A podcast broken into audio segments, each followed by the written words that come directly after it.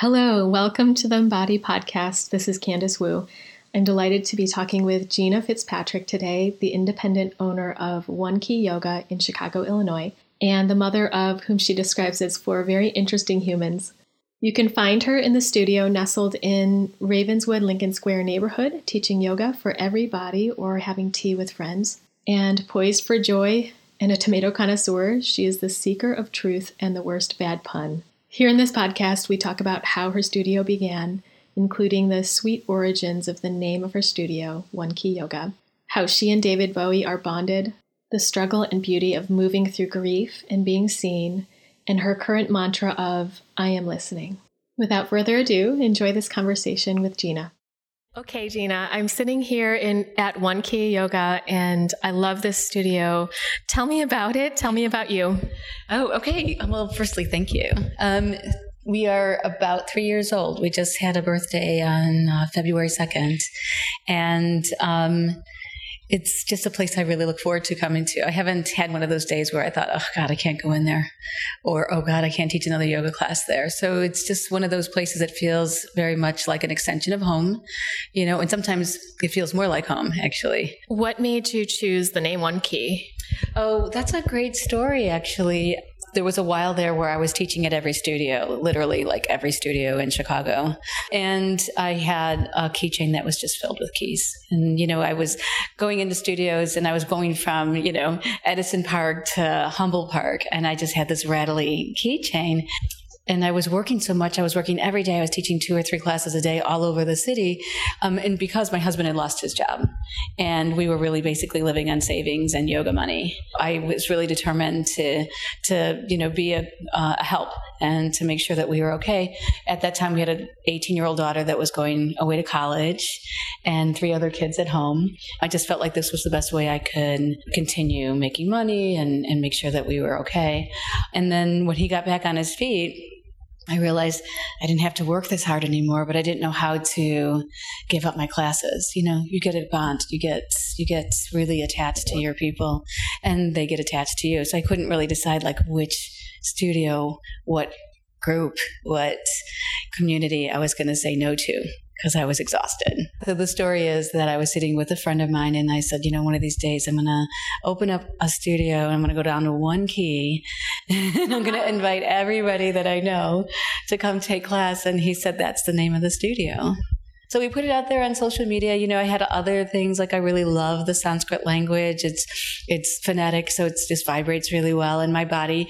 But we just kind of threw it out there, like, what if you were to choose? What would you choose? And it was on Facebook and Instagram, and overwhelmingly people said one key. Um, and because keys are really personal. And once I started doing my research, I realized, you know, three keys in Christianity, what that means. Keys to love, hope, etc. People collect them and there's antique keys that are just worth millions of dollars. And I didn't know that until I started doing this research. And I didn't do this research until actually pretty recently. I just got to love the name. And then recently I was like, let's backtrack and see why. I've heard many students just love listening to you in the beginning of your classes. How do you approach your classes and what do you feel you bring? Um, well, that's a great question. Uh, I it's it's personal for me. Yoga's personal for me. I mean, it's a system that I use to you know get better, to get well, and um, I couldn't wait to learn more about it to share it. So this gives me an opportunity to do that. My approach is I don't know if it's it's partially from from Kriya Yoga, from Kriyananda, from um, the Temple Kriya, and partially from like David Bowie stuff. and I'm not kidding. I know that sounds really crazy, but like his way of just like reshuffling language and phrases from um, from poetry or from um, from writers that he loved. I was doing that with yoga and didn't even know that I was doing what he was doing until I was reading his biography, and I was like, oh, I identified immediately. Like that's what I do. I reshuffle things. So something might really strike me. Like I might just be reading something and. Um, it'll hit me like that's a beautiful word or I hadn't heard that word. And then I'll go and find out the many meanings of it.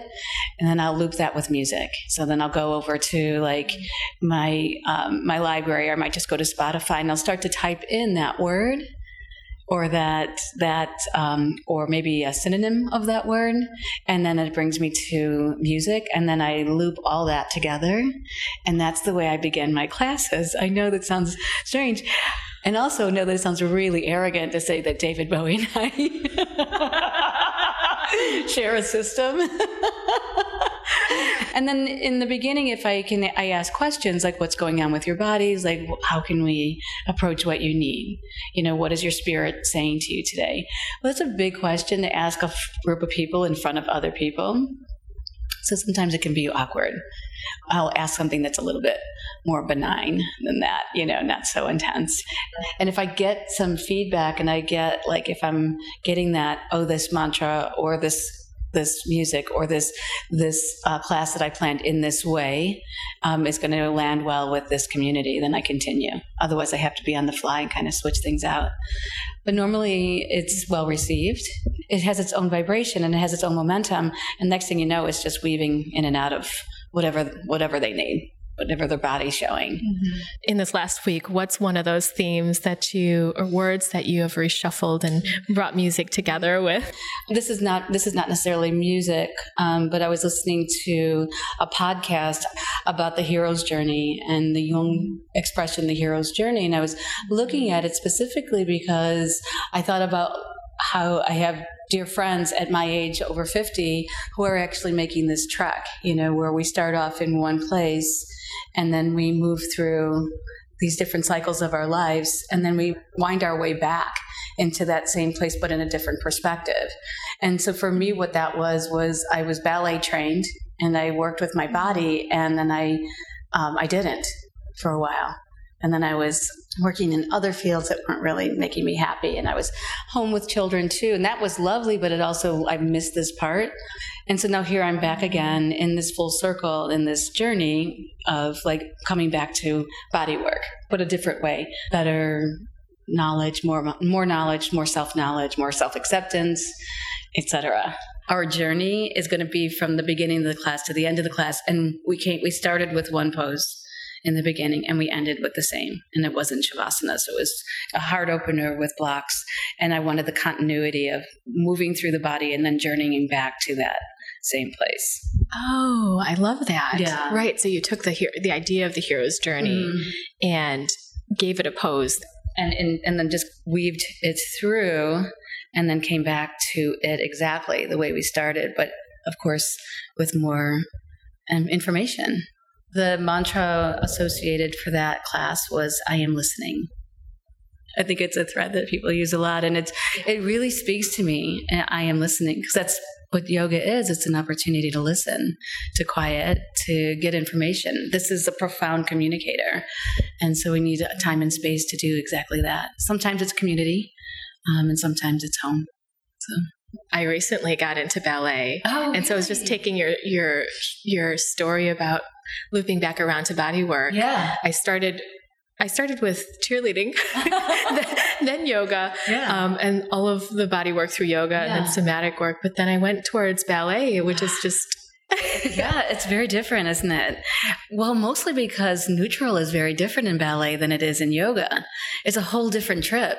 Your your neutral spine has a completely different look or feel or direction in ballet than it does in yoga. So I don't know what's changed in the world of ballet and dance in the last couple of decades, probably more than that. But um, I remember being cued all the time to um, to pelvic tuck and to sort of soften the natural. For sure, absolutely, absolutely, yeah. yeah. Well, I know that's how I was trained at, from Temple Kriya is that the natural curve of the lumbar and the cervical almost mimic each other, and there is no tucking down. That disrupts the hamstrings and the, it shifts the pelvis in a way that's uncomfortable and it disrupts the breathing into the diaphragm. So um, when I was ballet trained, it was tuck in and under, and that gripped hamstrings and it gripped your quads and it really made you feel like you were solidly and purposely very grounded, very anchored to the ground, which I felt was a little bit different than what we're t- teaching in yoga. A lot different because we want to be buoyant, right? We want our feet, if they're touching the mat, to be our foundation, but everything else to have this buoyancy. When I see some people in class and their fingers are really locked together, and I feel like, okay, that's one way of what, holding energy, right? And keeping energy and not dispersing it in the extremities. And then I see other people like with really sort of buoyant arms and loose hands, then prana moves freely, right? So what is it that you want today? Are you containing because you just need that container? Or are you feeling like I just want it to flow all around me? So I guess that we go back to the what am I what am I hearing? You know, I am listening. That's really lovely yeah. to remember and to, to release the right and wrong. Yeah, exactly. As I said earlier, we all want to know we're human and yeah. we all are experiencing many of the same themes, especially as human consciousness, we are interconnected. Mm-hmm. What are you struggling with or tussling with in your life or in your business? To get very personal right out the bat, it's I'm in the middle of a, of a divorce that was unexpected. It was unexpected when it began, when our process started to move in totally different directions, and there was a lot of heartache and a lot of sorrow. There was a lot of you know upheaval, and having children that really you know you think you have to decide like, do I and can I change this karma for my children, and is it my right? Is it what are my obligations here, right? Because as soon as you decide to do what you feel is right for you, then that ripple effect just goes all the way out to the ocean. So there was a lot of uh, there was a lot of decision making, a lot of uh, hand wringing, a lot of other things that went along with it, and I had to sort of sit with the fact that yes, I'm going to be responsible for the shift and and and for people who depend on me, their lives, and it's going to be it's not going to be great and it's going to suck for a long time for them and for me. It's kind of a bigger story than I think probably most people know, um, or that I've been talking with. Some very close friends have known the story, but last year my my brother died. Um, that was unexpected, and then I had moved out of my home and uh, moved into an apartment and i was i moved out alone and i was running this business we also had the first year of um, inner peace yoga therapy training here. That all happened in the same week. 25 of the most spectacular women show up and uh, they came in and i was looking around and thinking how can this be us you know we're we're just really only two years old and all this other stuff is going on and here we are the space is filled with some of the most brilliant yoga therapists teachers in the country and they're filling our space once a month and i just couldn't believe it was possibly part of my doing. Excuse me. I mean, all that was going on at the same time. I was, I was unpacking this apartment, you know, helping my mother um, with her her grief, and it was pretty profound. And I have to say, I wasn't, um, I wasn't. What's the word? I wasn't really um, switched on with the group here. I was being really private and really protected. And we had uh, China Masta, who's coming in next month, and she came in for an Ayurvedic module, and um, she was sitting under that beautiful mandala. She didn't know who I was. I never really introduced myself to these teachers as the studio owner. This was their space, this was their place to teach. I, I stayed out of the teacher seat when they were here. And Chanamasta, um, we looked at each other. I burst into tears and I hadn't I hadn't cried like that. I hadn't cried about the loss of my marriage in front of anybody. I hadn't cried about the loss of my brother and hadn't really dealt with all these tremendous losses. But she looked at me and she said, I see you. I just like burst into tears. And they were like they were they were tears of grief, tears of thank you, of deep gratitude. And then uh, she just she hugged me in a really long hug, and it was a really long, uncomfortable hug for me. Like it was really long. and I was like, "Excuse me, you're breaking down my barriers. you're just taking all my walls down. Can I have one?" can I choose which one? And we were sat, we sat there, and it was very a very tantric hug because we were sitting down, and she had her arms around me like she was really holding me, and she had me, and I'm you know a middle aged woman with my shit together, right? and she had me she had me put my my left ear to her shoulder and every few seconds she would whisper in my ear i see you. I hadn't experienced that kind of intimacy before where it was just like there was really nothing no sound no others just just um she just and i wept like a two year old and i felt great afterwards. I felt so relieved. At the end of her weekend we were sitting in a circle talking about what we learned and what we what we um, what we wanted to to tell each other. And for the first time in this group, I, I spoke up and was honest and said what you don't know. And and I and I wasn't very likable. Believe me, I was very closed off and very like writing notes and standing in the corner and making sure everybody had enough tea. And I told them the story just about, you know, my brother passing away and the loss of this marriage and how untethered I felt. Like I was so vata. I was so vata. I had no, I had no earth. Well, all your ground was shaken. Oh, it was all, yeah, it was all shaken. And, um, and, yeah, she was the first person that ever really like let me. No, my friends were wonderful and beautiful, and they allowed me to carry on and do whatever I need to. But I hadn't had this kind of um, experience with anybody before or after. You're speaking to just how much grieving and feeling with somebody in yeah. a safe, like yeah. contained way. Yeah. It's there's just nothing like it. And it's not like she said many other words to help you in your situation. No, no. It's that she said, I see you, I see you. and held you. Yeah. And what was interesting to me is, and I really felt this very strongly, I, I almost felt it immediately, was that, um, you know, grief is, and I, and you've probably heard this before, but I felt it very strong. Grief is just love with nowhere to go. You know, I just had like a tremendous amount, I had no place for it. And, and she gave me, she gave me a place for it, you know? That hits me very deep. Yeah. Grief is love with nowhere to go. Yeah, that's not mine. I wish it were mine, but I hold it true. When my brother, um, they meet, they brought him into hospice because he's his kidneys failed all almost overnight. He knew he was passing, and he was really afraid. So the hospice nurse got him on his feet, and he they put him his feet on the ground. And I didn't know how people knew how to love like that or how to care like that for other people. I mean, I think I'm a loving person, but I think for a, a, a nurse to take the person and know that the what you can do is is ground them, is put their feet on earth, and he stopped being afraid.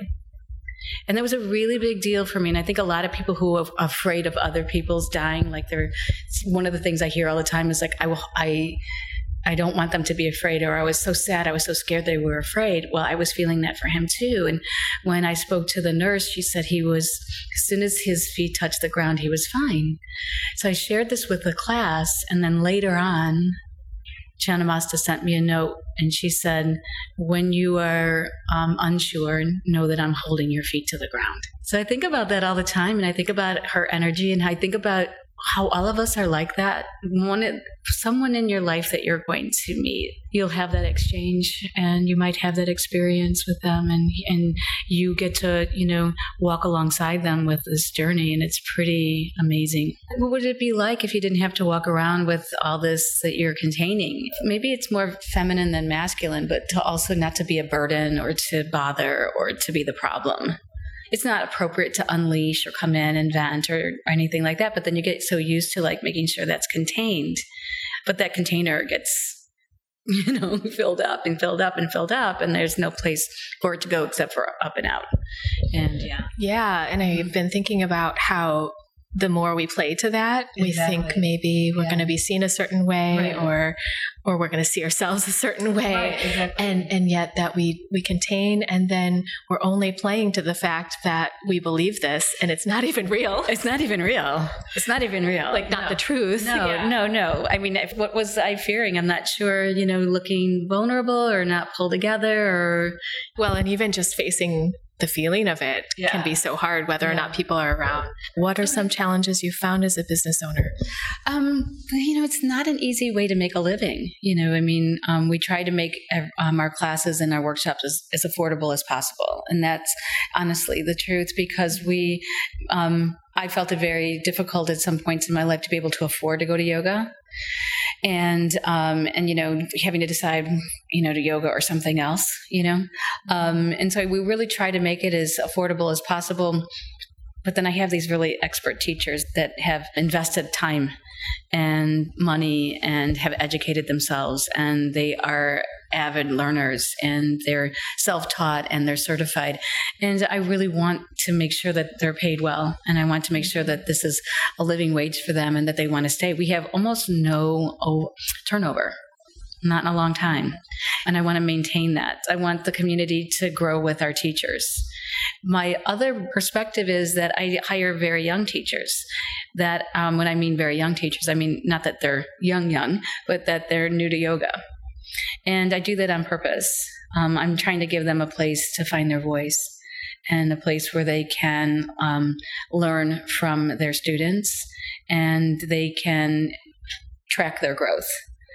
That's not as, as easy as it sounds because they don't come with a following right? Uh, so so there's some there's some there's some sacrifice there on the business side but the personal side is to watch them really blossom and really grow and, and get really curious about learning more and um, and they're awesome because they come to each other's classes and the return um, for me is just it's been spectacular in terms of friendship and community and how they feel about working here and how they feel about teaching in this community. It's it's really pretty spectacular. There's no rock stars here.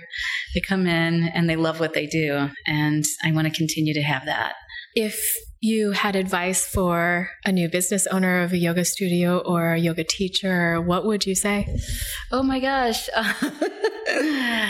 I don't know because this place has just taken on its own its own vibration. I really thought we were going to do like a lot of vinyasa and that was going to be but it's turned into something else. It's more about health issues. We do a lot of women's issues stuff here. We're going to be doing a meditation workshop with journaling. We've had those before.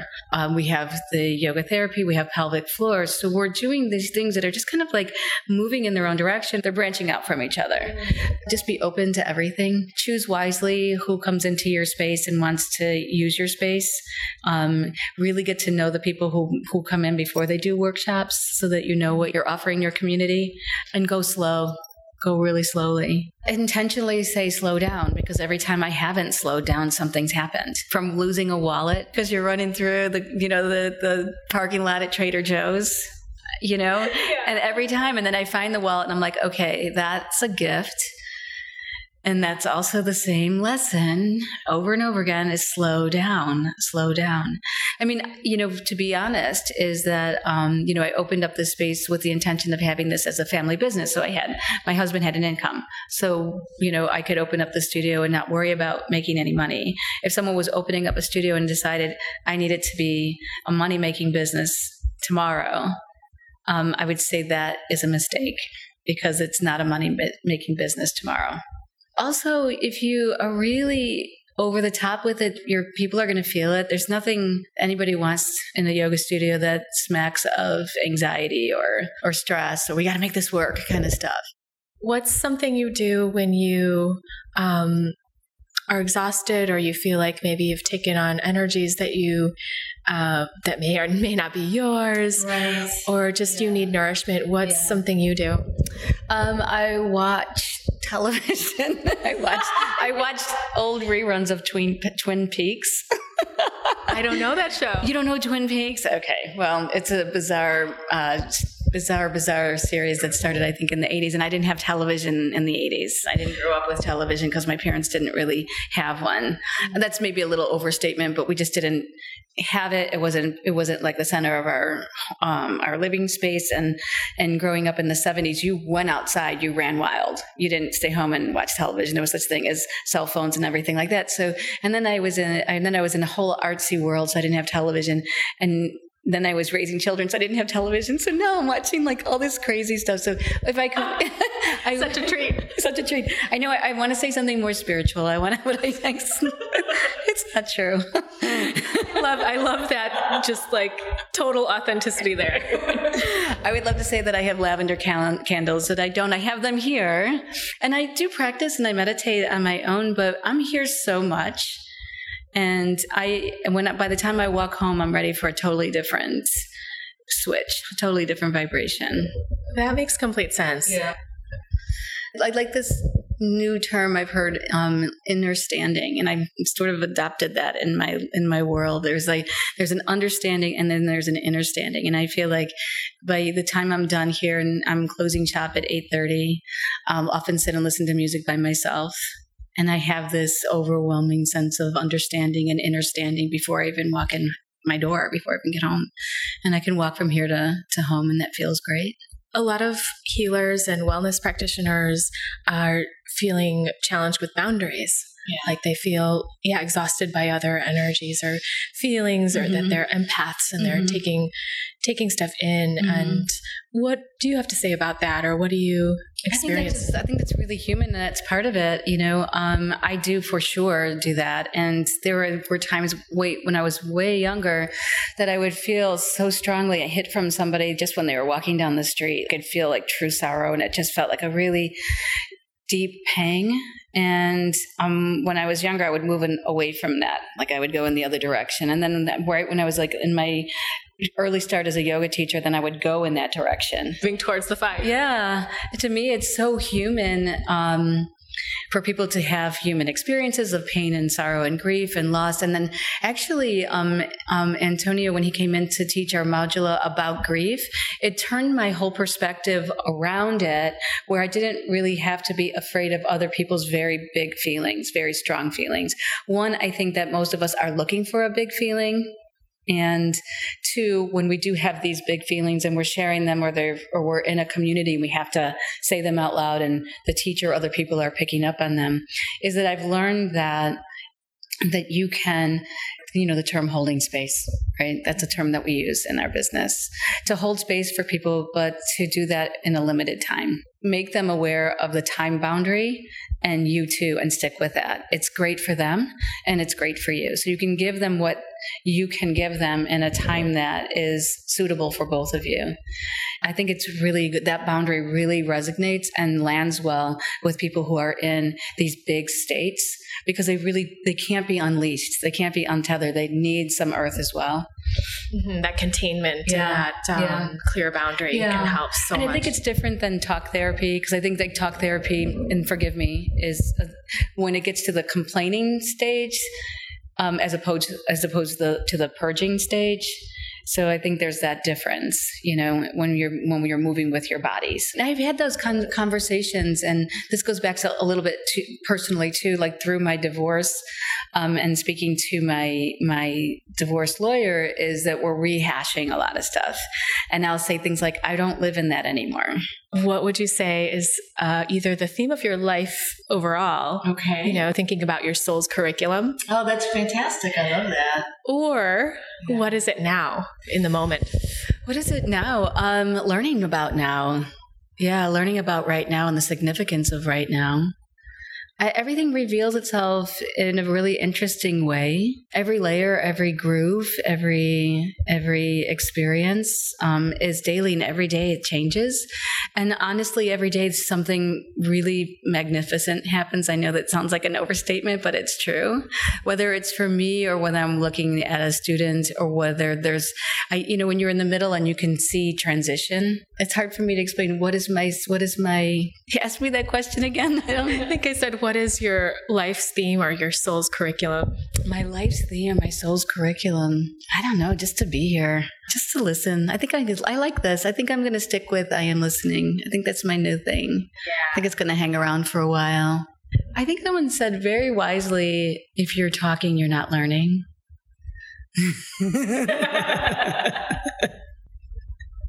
right? Because we can talk okay. and talk and just keep distracting ourselves yeah, or yeah, filling the airspace. Yeah. It does sound like question. That's a great response. Like listening, mm-hmm. there can never be enough of inner listening, outer listening, yeah. and it does seem like that's what you're bringing here to your students and yeah. the community is like listen to your body, yes. what's mm-hmm. happening, yeah. listen to the moment. Mm-hmm. And I try to stay away from things that people can't vibe with. Like, what if we spoke only in Sanskrit and you had half a dozen people here that that wasn't their thing. You know, it was never going to be their thing. And part of the theme of our training at Temple Kriya was, you know, teach to the, to the difference, teach to the population that you're in front of. This is all it's not man-made, it's woman-made. So the everything in this space has been designed by a woman. The floor was put in by the woman our, the woman that um, was our subcontractor. She was also our carpenter, woman who brought us in. She works for the the company Candia, who runs the space. She's their she's their lawyer. She's their everything, and she brought us in. So this is a very feminine feel. I can't believe we've been here three years, and I can't believe it's only been three years. Well, thank you so much. It's thank been you. such a pleasure to talk with you and to see you. Yes, come to class. Gina offers spiritually grounded workshops to explore yummy cosmic energies, including dream work, spirit totems, and all the way down to the pelvic floor and body, and an amazing yoga therapy program. She truly brings her gift herself to her practice and to her students. Thanks for listening in on my conversation with Gina. Before you leave today, I'd like to invite you to subscribe to the Weekly Embody podcast at candicewu.com slash podcast or stay connected with me in my newsletter or the Embody community on Facebook. All of that can be found on my website, candicewu.com. See you next time.